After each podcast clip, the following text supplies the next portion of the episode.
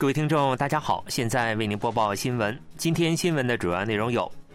韩中外长首次通话，商讨双边关系和北韩问题；韩国国安首长会晤非正式访韩的俄罗斯副外长；韩国防长访问卡塔尔，签署国防合作谅解备忘录。以下请听详细内容。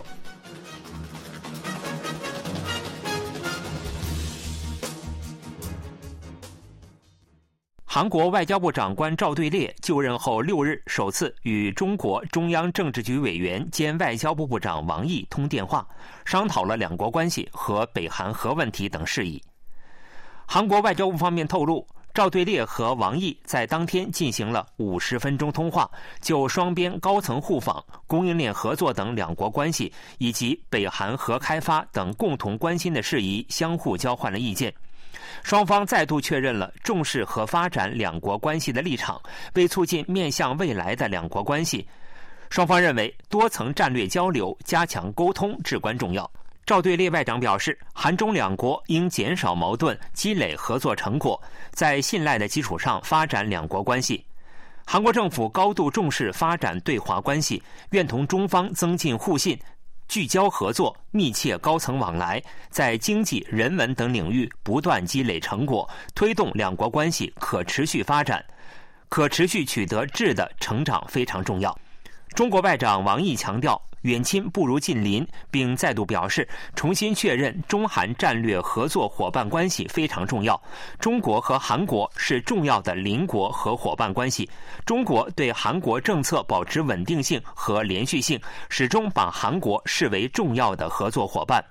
他接着说：“希望韩国积极、客观、友好的开展对华政策，遵守一个中国的原则，维护中韩关系的政治基础，推动两国关系回到健康稳定发展的轨道。”韩国外交部长官赵对烈对北韩持续挑衅与核岛开发、推进俄北军事合作表示担忧，并希望中国发挥建设性作用，使北韩停止追加挑衅，使其走上无核化道路。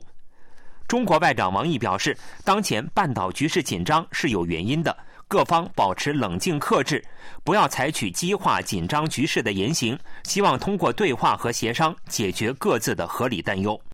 此次韩中外长对话是赵对烈自上月十二日就任韩国外交部长官后，时隔二十七天，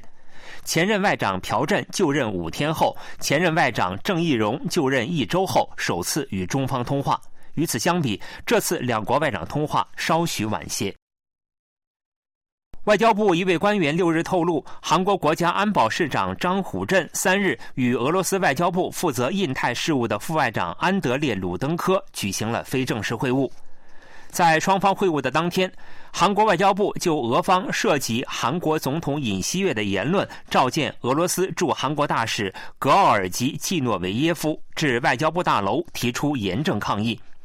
分析认为，在韩俄罕见的出现正面冲突的情况下，韩国国安首长和俄罗斯副外长会面，体现出为管控两国关系和持续进行高层沟通的共同意志。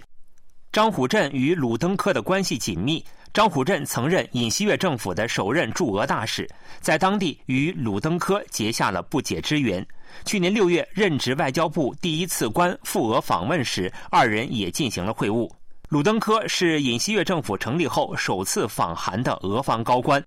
本月二日曾先后会晤了外交部第一次官金红军和次官补郑炳元、韩半岛和平交涉本部长金建。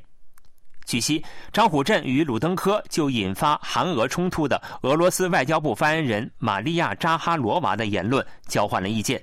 上月三十一日，尹锡悦总统在会议上表示，北韩政权是全世界唯一一个将核武政策法制化的非理性集团。俄罗斯外交部发言人扎哈罗娃称，这是具有偏向性的歧视言论，从而引发韩方的抗议。韩国外交部三日表示，俄罗斯外交部发言人的言论无理无知，是令人厌恶的诡辩，并召见俄罗斯驻韩大使，提出了严正抗议。韩国国防部长官申元石当地时间六日赴卡塔尔访问，与卡塔尔副首相兼国防事务大臣哈利德·本·穆罕默德·阿提亚举行会晤，双方签署了关于国防合作联合委员会的谅解备忘录。根据谅解备忘录，双方将定期举行部长级会谈，以奠定双边国防合作的制度基础。双方还商定扩大国防部门间的交流和联演，深化未来国防科学技术等多个领域的合作。申元石当天上午拜访了卡塔尔埃米尔塔米姆本哈马德阿勒萨尼。国防部介绍说，这是韩国防长首次在当地拜访卡塔尔最高领导人。申元石表示，以韩国总统尹锡悦去年十一月访卡为契机，两国首脑建立了互信关系。在两国今年迎来建交五十周年之际，将力争发展两国国防及军工领域。申元石结束对阿联酋、沙特、卡塔尔三国的中东正式访问后，于当天启程回国。韩国已确定向沙特阿拉伯出口被称为“韩版爱国者导弹”的弹道导弹拦截体系“天宫二”防空导弹。韩国与沙特阿拉伯国防部六日公开了去年十一月韩国 LLG Next One 和沙特阿拉伯国防部签署的“天宫二”出口协议，签署规模达三十二亿美元。二零一二年起，在国防科学研究所主导下，由韩国国防企业 LAG Next 制作的“天宫二”是旨在反制弹道导弹和战机攻击而开发的中程、中高度地对空拦截武器体系。韩国开发“天宫二”旨在取代旧型英式导弹，二零一八年开始批量生产，去年十一月首批发射器移交军方。天宫二是反制北韩弹道导弹的韩国型导弹防御机制的关键武器，由交战控制站、多功能雷达、发射台、导弹等组成，每枚价格高达十五亿韩元，射程最长可达四十公里，可拦截高度四十公里以下的敌军战机和导弹。天宫二在开发过程中进行的多次试射中，命中率高达百分之一百。韩国政府将在未来三年期间批准十三点八万亿韩元的对外经济合作基金，支援发展中国家。副总理兼企划财政部长官崔相木七日在政府首尔办公楼主持召开对外经济部长会议及对外经济合作基金运营委员会会议，就二零二四年至二零二六年对外经济合作基金中期运用方向进行了讨论。政府决定今年批准四点五万亿韩元的对外经济合作基金，随后每年增加一千亿韩元，三年期间总计批准十三点八万亿韩元。在基金执行方面，今年为两万亿韩元，明年为二点二万亿韩元，二零二六年为两万三千二百七十七亿韩元，未来三年总计六点五万亿韩元。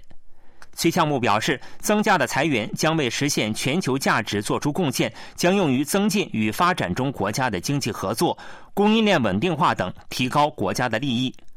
政府还将调整基金的运用战略，一亿美元以下的小型项目将被除外，将以五亿美元以上的桥梁和地铁等大型高附加值项目为主提供支援，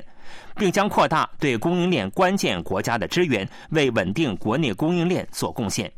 政府的目标是到二零二六年将对韩国官方发展援助的规模提高到世界第十位，重点支援地区为韩国企业需求较高的亚洲地区。三年期间，基金规模的百分之六十至七十将用于该地区。按各项目来看，环保为六十七亿美元，数字为三十三亿美元，保健为二十三亿美元。联合国安理会九个成员国敦促缅甸军政府停止对平民发动无差别的空袭行动。据美联社六日报道，在联合国安理会十五个理事国中，韩国、日本、美国、英国、瑞士、斯洛文尼亚、马耳他、法国、厄瓜多尔九个成员国，当地时间五日发布了包括上述内容在内的联合声明，强烈谴责缅甸军政府发动空袭。声明表示，在缅甸发生军事政变至今的三年期间，难民人数至少二百六十万人，超过一千八百万人需要人道主义援助，敦促缅甸落实要求缅甸停止暴力事态等的联合国安理会决议案。安理会于二零二二年十二月通过了要求缅甸军方立即停止暴力行为和释放包括前国务资政昂山素季在内的所有非法拘禁政治犯的决议案。安理会理事国在声明中指出，缅甸军方未采取任何执行安理会决议案的行动。决议案内容包括要求缅甸尊重人权和基本自由、法律和规范，缅甸人民的民主意志和利害关系等内容。尤其是军方加大了对缅甸少数民族罗兴亚人难民的镇压力度，难民们急需医药品和医疗服务等，敦促对难民提供人道主义援助。新闻播送完了，是由于海峰为您播报的，感谢各位收听。